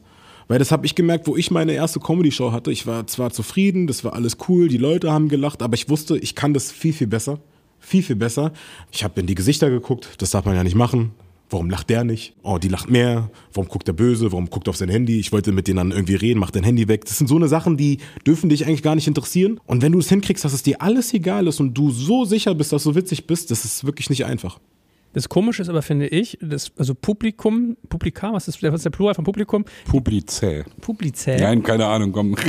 Also das Publikum ist je nach Ort teilweise verschieden. Mir hat das auch mal ein Comedian, glaube ich, erzählt oder irgendjemand, das meinte, in, in Berlin kannst du halt eine Zote reißen und die lachen, während du dann irgendwie in der Schweiz, bei Schweizer Publikum so verhaltenes Gucken kriegst. Und ich habe teilweise die gleichen, also in Vorträgen mache ich das ja auch, dass du Pointen hast und du merkst, beim einen gehen die voll ab, und beim anderen passiert gar nichts. Das ist die eine Seite, die andere Seite ist aber auch deine eigene Tagesform. Ja? Ja, wenn du irgendwie selbst scheiße bist, dann ist es eben, wenn du den Funken nicht überkriegst. Also ich habe ja immer die Regel, es liegt nie am Publikum. Ich glaube, es liegt immer an dem, der auf der Bühne ist. Und wenn du sagst, also das Publikum war aber heute schlecht, ich glaube, dann warst du selbst schlecht. Weil dann hast du es nicht geschafft, die Leute zu catchen. Ja. Ist das auch deine Erfahrung? Ich muss erstmal sagen, Berlin und Hamburg ist das härteste Publikum. Besonders für mich, weil es meine Hauptstadt ist und so ich hierher komme. Äh, Meine Heimatstadt würde ich sagen, nicht Hauptstadt. Also meine Hauptstadt. Nee. Du bist zwei Wochen nach Mauerfall geboren. Ja. Ne? Das ist, Ja. hab ich, also, du bist Ja. sozusagen ein frisches, wiedervereinigtes Kind. So sieht's aus. Ja? Ja, ja. Wie kommt man eigentlich zu diesem geilen Namen, by the way? Barry Hammerschmidt? Also Barry Hammerschmidt, mein zweiter Name ist Ernst. Wirklich. Weißt du, wie ich da hochgenommen worden bin auf der Gru Grundschule? Sei doch nicht so ernst, Barry. Ja, sei doch nicht so ernst. Ja, ja, da konnten die viel machen mit Fanta Blueberry, Blackberry Handy und sonst so eine Sachen habe ich alles mitgemacht. Alles gut. Nee, meine Mama hat sehr viel Barry White gehört. Sehr, sehr viel Barry White. Ah, yeah. Ja, ja. Und das war, glaube ich, die Inspiration. Sie hat es mir damals erzählt und ich glaube es ihr. Und ich glaube, deswegen heizt ich so. Ich glaube, der Grund war auch Barry White zum Teil. Aber du hast mir erzählt, dass dein Vater, also dein Vater ist schwarz, richtig? Nee, nee, nee, mein, mein, meine Mama. Ah, okay. Aber hast du mir nicht, also ich ordne es richtig ein, wenn ich es falsch wiedergebe, dass dein Vater all dein, seinen drei Kindern hat, das zwei Geschwister noch, ne? Ja, zwei Geschwister habe ich noch. Deutsche zweite Namen gegeben Ja, genau. hat, damit Ja, deswegen, ja. die nicht diskriminiert werden, wenn man den Namen liest oder wo? Nee, das glaube ich nicht, aber ich denke eher schon, weil ich glaube, meine Mama oder mein Papa würde es mir niemals sagen, weil ich glaube, Eltern wollen dir niemals das Gefühl geben, dass du irgendwie anders bist. Deswegen hat sie es mir auch nicht gesagt. Aber ich kann es mir gut vorstellen. Ja, weil ich habe es bei ganz vielen anderen Freunden so, Tutti zum Beispiel, da heißt er Thomas, Thomas Tran. Und das haben die Eltern gemacht, weil er soll halt noch Bewerbungsgespräche machen und deswegen hat er keine Probleme. Deswegen, ja, heißt er Tome. Ja. Das ist schon echt schräg. Sagt ja, er, ja. ja. Der stellt sich dann mal auf die Bühne und sagt, bei meinen Eltern, da hieß es ja immer Tomak, sagt er Ja, dann immer, Tomak. Ja, Tomak. Ja. Ich weiß es nicht, aber ich kann es mir gut vorstellen. Meine Schwester heißt Emma mit zweiten Namen und mein Bruder heißt Harald mit zweiten Namen, weil mein Vater hieß Harald. Ja. Das fand ich das Lustigste. Also das muss so skurril Ernst Hammerschmidt, dann komme ich, Alter. das, ist, das ist super. sein. Aber ich meine, A Big Elephant in the Room, ich weiß, das ist ja auch mal Sebastians äh, sozusagen wi- wichtig wahrgenommenes Thema, aber ich glaube auch ein Herzensthema. Rassismus, war das für dich ein, also hast du damit Berührung gehabt? Wenn du jung, jünger bist, dann merkst du viele Sachen nicht. Das checkst du dann erst ein bisschen später, so dass du äh, wusst, okay, dann war das wahrscheinlich deswegen so, weil du Rassismus als Achtjähriger nicht so richtig mitbekommst oder als äh, Dreijähriger, Vierjähriger im Kindergarten. Da bist du noch nicht so reif. Also ich hatte natürlich oft Momente, wo ich nach Hause kam und gefragt habe, Mama, warum bin ich eigentlich schwarz? Warum sind alle anderen weiß? Aber ich fand es nicht so schlimm. Ich habe sie einfach nur gefragt. Aber trotzdem hat man das halt unbewusst ein bisschen mitbekommen. Aber das Glückliche ist, ich bin in Berlin groß geworden und in Berlin hatte ich halt immer sehr Wollte viel um ich mich grad rum. sagen, eben. Das Und ist schon ein multikultureller ja, Schmelztiegel. Ja, auch schon damals. Ja. Es ist halt auch war so viel unterwegs, zwar nicht so wie jetzt, aber ich hatte schon viele Berührungen, aber ich hatte das Glück, dass ich immer ein bisschen größer war und immer ein bisschen mehr auf den Rippen hatte, deswegen haben die sich halt immer das zweimal bei mir überlegt, aber es gibt viele Momente, wo du es halt schon merkst, aber ja, es ist ein schwieriges Thema. Also in Berlin haben wir noch mehr Glück, muss ich ganz ehrlich sagen. Viel, viel mehr Glück als jetzt, wenn ich woanders leben würde. Also ich glaube das auch, ich habe das gemerkt in so Freundeskreisen, man zieht sich schon mit der Herkunft auf. Also der Deutsche war mal die Kartoffel. Wir hatten einen, der hatte so ein bisschen helleren Ton, den haben sie immer mit, mit Mokka geärgert, was ich schon sehr rassistisch finde. Aber es hat keiner so gemeint. Und wenn irgendeiner von außen kam und hat dich irgendwie wegen deiner Herkunft oder sowas, dann war aber gleich geschlossene Front und irgendwie Schluss mit lustig. Also deswegen, ich glaube auch, vielleicht ist Berlin so ein Sonderfall. Ja. Ja, aber Rassismus ist auch immer so eine Sache von Respekt, weil viele immer sagen, warum darf er das zu dir sagen oder ein anderer, aber wenn ich dich jetzt schon kenne, dann weiß man halt, wie einer das meint, aber eine fremde Person, da ist immer was anderes. Ja, und deswegen fängt Rassismus auch ganz woanders an, dass die Leute halt einfach den Respekt immer mehr verlieren. Und durch das ganze Internet, Instagram, YouTube und sonst was haben so viele Menschen eine Meinung und können einfach irgendwas sagen. Und viele nehmen sich als Vorbild, weil die halt denken, dass es normal ist. Ich habe die Tage eine Einsicht gehabt, da habe ich bei irgendjemandem gelesen, ich weiß gar nicht, wo das war. Da haben die so einen richtig wuchtig aggressiven Kommentar unter irgendeine Social Media Geschichte geschrieben. Also wirklich beleidigend, übel beleidigend. Und dann ist mir aufgefallen, ich glaubte, die Person meinte sich selbst.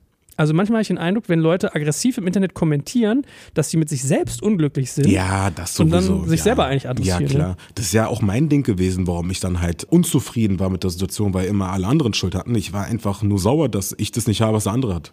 Das ist meistens so. Also manche meinen es auch ernst, weil die einfach bösartig sind, aber viele sind einfach unzufrieden, völlig klar. Es ist ja am Ende, glaube ich, auch scheißegal. Ich meine, wenn jemand so einen Wahnsinn erzählt, dann gehört der gefälligst irgendwie zurechtgewiesen. Weißt du, ich mache immer einen großen Unterschied zwischen etwas erklären heißt nicht gleich etwas entschuldigen. Du kannst natürlich erklären, wenn du selbst irgendwelchen Wahnsinn erlebt hast in deiner Kindheit und so, warum du so und so tickst, warum du so und so drauf bist, aber du kannst es damit nicht entschuldigen. Ja.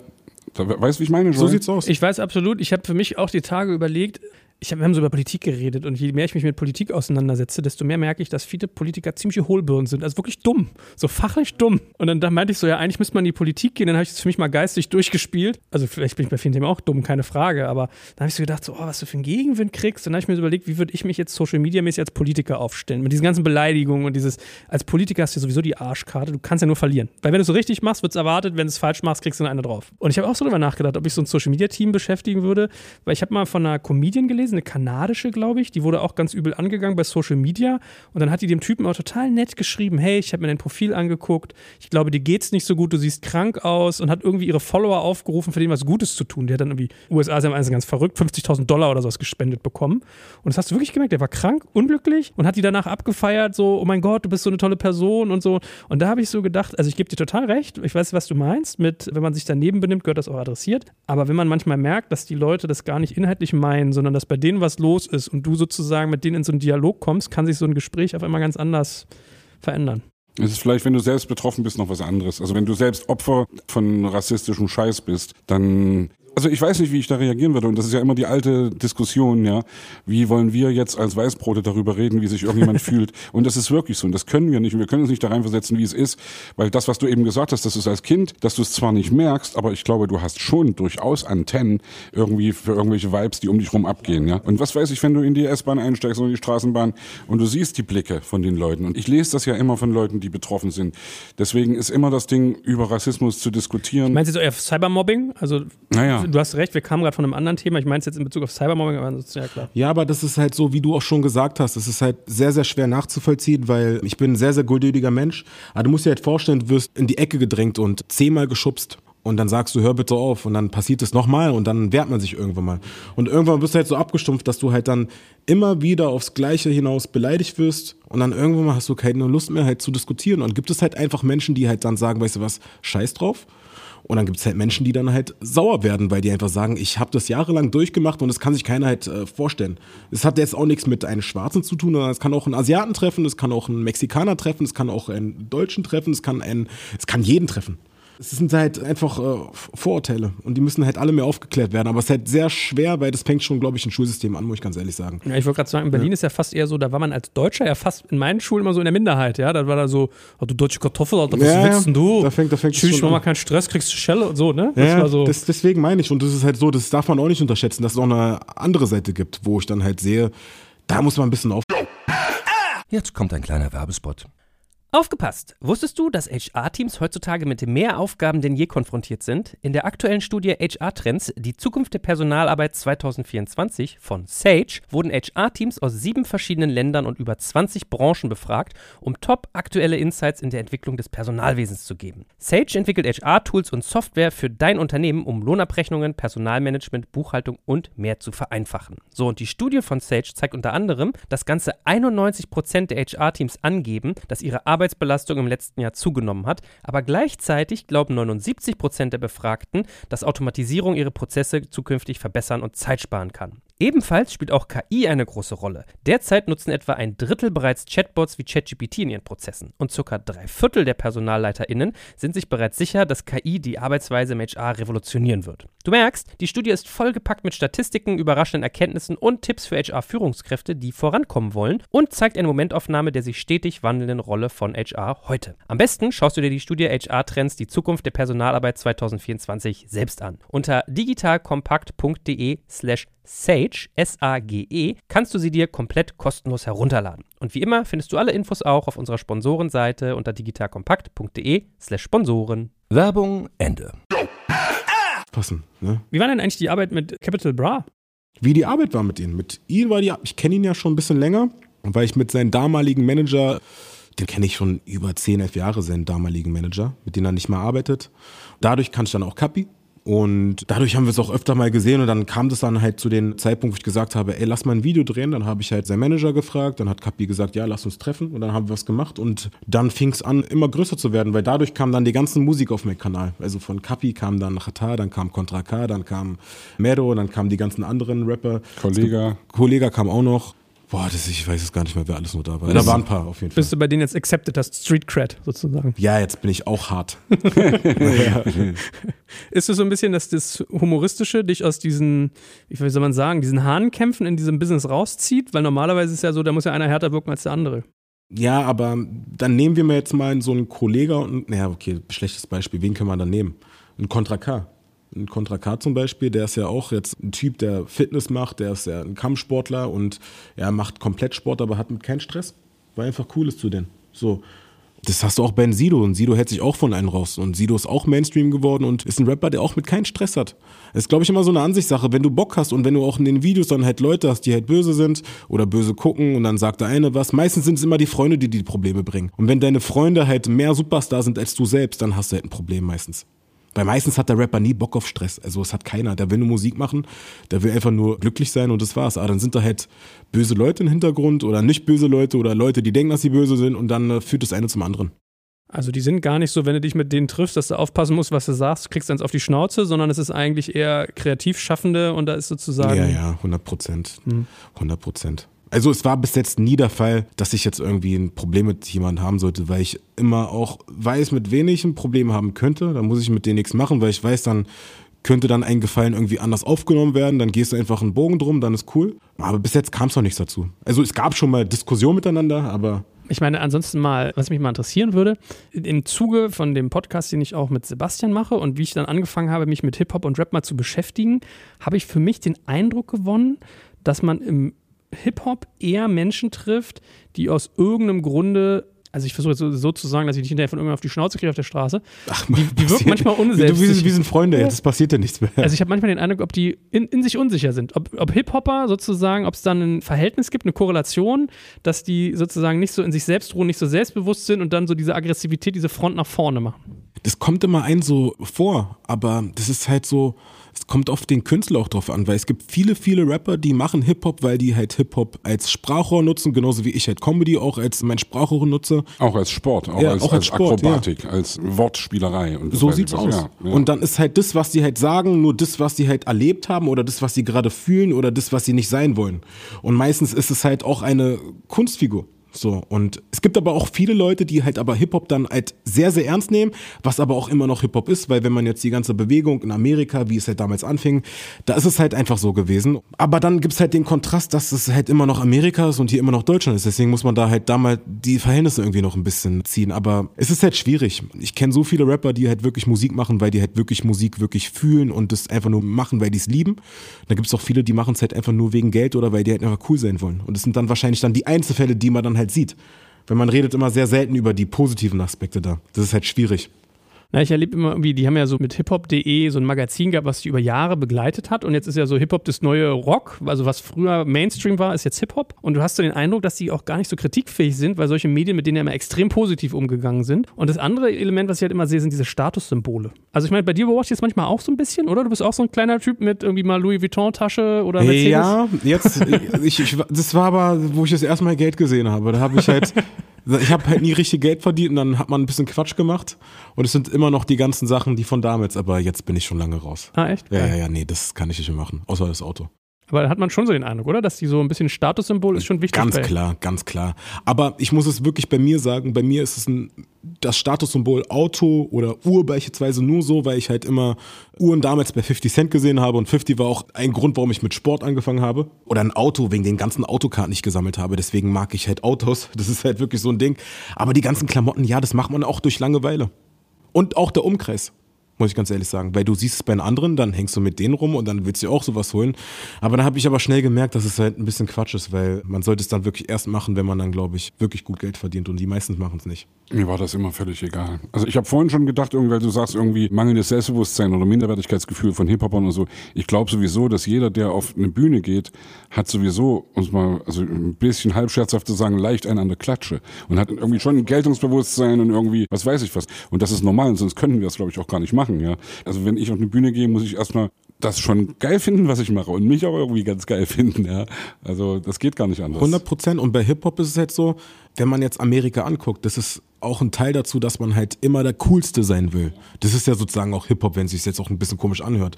Und cool sein heißt halt auch immer die tollsten Sachen zu haben oder dann tolle Frauenmusikvideos zu haben. Das ist halt so das Hip-Hop-Ding und das versuchen die halt nachzumachen, ja. Und es ist halt schwierig und Amerika ist halt noch ein bisschen anders so, was Props angeht, weil wenn man dort halt extrem auffällig aussieht, dann siehst du aber noch einen anderen, der noch auffälliger aussieht und die finden sich halt gegenseitig cool, weil es da völlig normal ist. Auch hier in Berlin. Also wenn wir jetzt an der Warschauer Straße rumlaufen oder irgendwo anders hier, dann siehst du halt auch Menschen, die anders aussehen, aber ja, es interessiert keinen sozusagen so, eigentlich. Ja, ja. Der eine barfuß, der eine Glatze, der eine rote Haare, der eine so. Das ist ist halt auch ein Style. Auch die ganzen Tattoos, die kosten auch sehr viel Geld. Ist in Greifswald anders, Joel. ist in Greifswald anders, ja. Ich bin ja sogar hier geboren, von daher, aber ja, war wirklich so.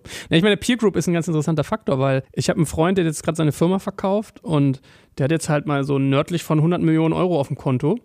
Und dann habe ich mich mit ihm unterhalten und dann merkst du so, naja, Joel, guck mal, du musst mal so sehen, mit 100 Millionen, wenn du die in ETF-Fonds anlegst, so ich krieg, also pro Monat, es geht ungefähr so halbes Prozent hoch oder runter. Das heißt also, ich habe pro Monat ein halbes Prozent von 100 Millionen, kannst du ja ausrechnen, 500.000 Euro, hat er Cash und dann sitzt er da nichts so, Jesus Christ. Und wir haben auch Bekannte, weißt du, da hast du, die haben dann 700 Millionen und da geht es nach oben, gibt es ja keine Grenzen.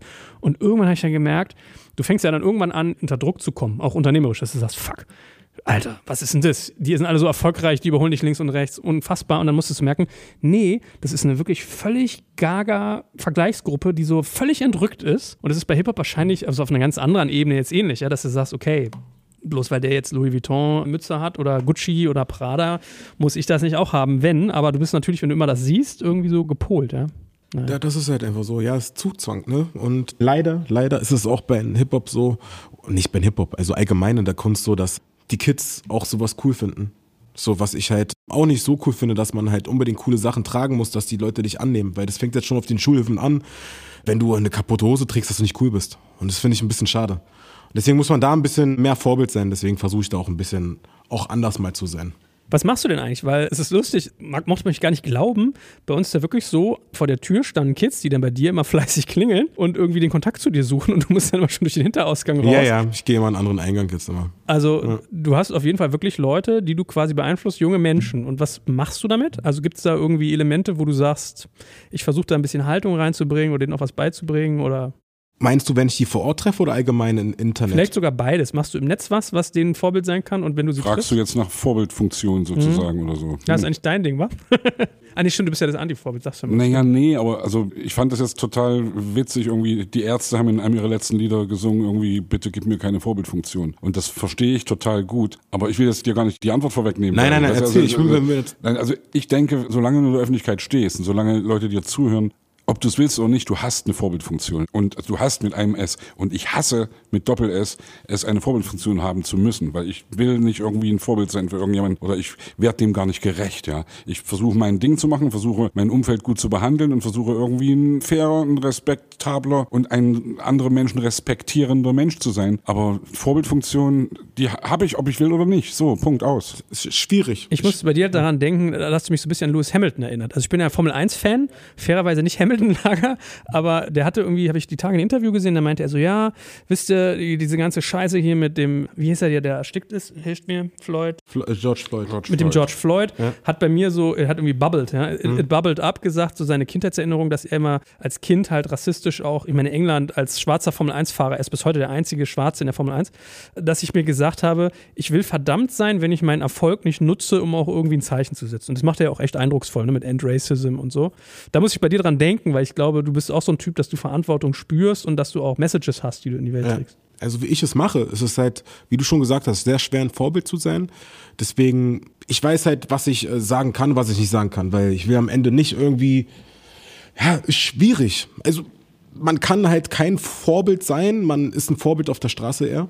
Weil wenn wir jetzt auch mal die Rapper nehmen, die rappen zwar jetzt Texte, die nicht cool sind, aber dann kann ich halt eine Handvoll von Musikern aufzählen, die aber auf der Straße zu den Kids so cool sind und es bringt denen sehr, sehr viel dass die einfach merken, ey, das ist ein ganz normaler Typ und der ist nicht so, wie er ist. Und deswegen sind die halt ganz schnell in der Realität und es bei mir auch so. Ich versuche mir halt einfach Zeit zu nehmen, mit denen Foto zu machen, zu quatschen oder wenn die Spaß haben wollen, mache ich mit denen eine Story. Das reicht völlig aus.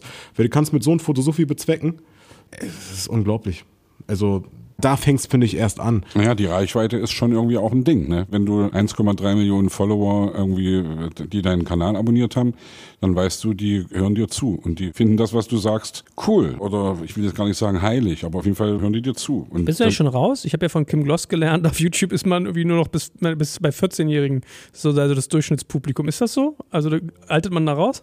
Nee, aber da gibt es ja auch viele andere, die immer noch da sind und immer noch funktionieren. Das liegt, glaube ich, immer an einem selbst und wie kreativ du bist. 100 Prozent.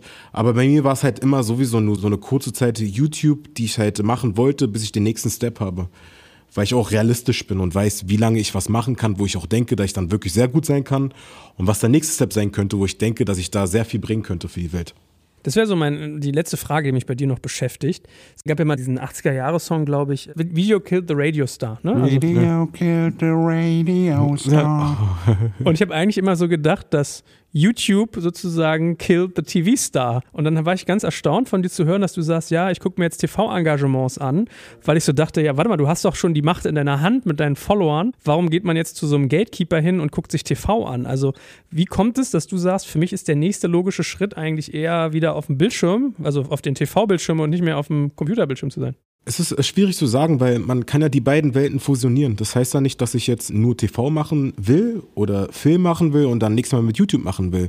Man kann es verschmelzen, dass halt meine Zuschauer auch andere Sachen von mir sehen und dann können beide Welten voneinander profitieren. Zu 100%. Außerdem hat ja, wie wir wissen, Video nicht den Radio Star gekillt. Ja? Also Radio ist ja immer noch irgendwie ein Medium, das sehr wichtig ist. Sag das mal den Radiovermarktern, die heulen mal. Ja, aber es ist immer noch präsent. Es ist immer noch präsent. Film und TV darf man auch nicht unterschätzen. Viele sagen, dass es ausstirbt, aber ich finde, es hat immer noch ein bisschen mehr Charme, wenn du halt so einen TV-Sender auch hinter dir hast und dadurch nochmal so ein neues Level erreichst als Schauspieler, weil es nochmal so ein anderer Ritterschlag ist. Ich wollte gerade sagen, es ist ja. eine Wertigkeit. Ja. Ne? Es ist irgendwie, Ja. wenn du jetzt bei, was weiß ich, bei irgendeinem großen Sender bist, ja, klar, glaube ich ist auch. Ganz klar. Und wenn du auch dann einen Film machst oder einen Kinofilm oder irgendwas anderes und du dann ein Poster von dir siehst, heißt nicht, dass du mehr Geld verdienst damit, aber es ist ein ganz anderes Feeling, wenn du dann im Kino sitzt und dann Popcorn isst und dann läuft da dein Film. Ja. Ja. Mit einer Nahaufnahme, wo du deine Augen, wenn du deine Augen einen Durchmesser von einem halben Meter haben. so die Clint Eastwood-Einstellung, weißt du, diese, nur die Genau, Augen. genau, Yeah. genau. Ja. Ist, ist es bei dir greifbar? Es ist bei mir greifbar, auf jeden Fall. Ich bin auf einem guten Weg. Ich kann leider noch nicht über sehr viele Sachen reden, was passieren wird. Aber ich hoffe, dass es bald der Fall sein wird, dass ich irgendwas im TV machen kann. Ich habe ja schon eine Sache, das ist jetzt zwar nicht TV, das ist jetzt online, das ist auf Join. Angstphase heißt es. Das habe ich auch mit Studio 71 zusammen gemacht, mit denen ich auch in Ukraine war, wo ich was für Xbox gemacht habe. Ja, da waren so meine ersten TV-Erfahrung, weil da war ein Riesenteam hinter mir. Ich musste halt meine Ängste bekämpfen, weil ich vor allen Angst habe. Ich hasse Spinnen, ich hasse Fliegen, Platzangst. All, alles, was Kontrollverlust ist, da bin ich raus. Alles, was auf dem Boden ist, bin ich super. Also da kannst du mich anrufen, aber bei den anderen Sachen kannst du mich gar nicht gebrauchen. Ja, und da haben wir halt eine kleine Show gemacht und vielleicht gibt es irgendwann mal eine zweite Staffel, das weiß ich nicht, das muss Join entscheiden. Aber das war so eine kleine Sache, die ich da gemacht habe. Ja. Was war das für ein Impact? Also was hast du gemerkt, dass was anders war als bei YouTube? Hast du, haben dich mehr Leute angesprochen? Hast du auf einmal auf YouTube Peaks gesehen oder gab es was in der Veränderung? Mm, nee, da gab es keine große Veränderung, weil das zwei verschiedene Welten sind muss ich ganz ehrlich sagen. Weil die Leute, die Pro7 jetzt beispielsweise gucken, die gucken auch Join. Die Leute, die jetzt zum Beispiel jetzt ZDF gucken, die sind auf der ZDF-Mediathek unterwegs, um da halt verpasste Folgen zu gucken. Sat 1, ich weiß nicht, ob Sat 1 jetzt eine Streaming-Plattform hat, ich glaube, die gehören auch zu Pro7, weiß ich jetzt nicht. Ich glaube, ja. ja. Also auf jeden Fall, die haben ja alle TV ihre eigene Now, ja. TV Now, RTL und ja, ist nicht, ist es nicht so groß. Also man kann aber natürlich die von YouTube rüberziehen zu einer anderen Mediathek. Das geht auf jeden Fall. Ich glaube, dass es dann jede Menge Schnittmengen gibt auch, oder? Ist es nicht so? Ist doch nicht jeder auf seinen Sender gepolt oder nur auf ein Medium? Müsstest du nicht eigentlich so Merch machen? Müsstest du nicht sagen, du machst so eine Fashion mit Nike, machst du irgendwie, weiß ich nicht, Nike X Hammer oder X Berry oder Ja, schon, oder so? schon, schon. Ich habe eine eigene Marke, die ist auch schon in den Startlöchern. Aber ich muss ehrlich sagen, ich bin sehr, sehr gut. Manchmal ist es auch ein Fehler von mir.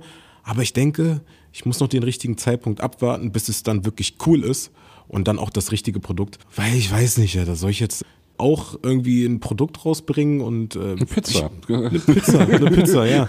Es ist cool so irgendwann mal, also wenn jetzt wirklich Dr. Oetker auf mich zukommen würde oder irgendjemand anders, dann wäre es wahrscheinlich geil, wenn so es auch ein geiles Produkt ist. Aber jetzt so auf Teufel komm raus, weiß ich nicht. Weil ich muss meinen Fokus werde ich verlieren, weil ich bin ein ganz kleiner Mensch, ich kann nicht viele Sachen auf einmal machen.